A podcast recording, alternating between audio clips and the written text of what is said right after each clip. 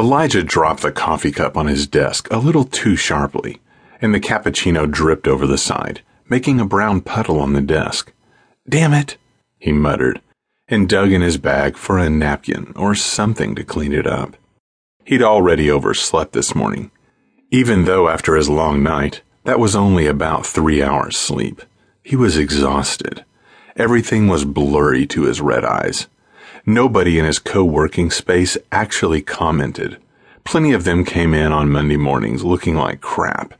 But he knew that between his disheveled clothing, unshaved face, and now the spilled coffee, that people would be wondering what was up with him today. What was up? Oh, it was simple.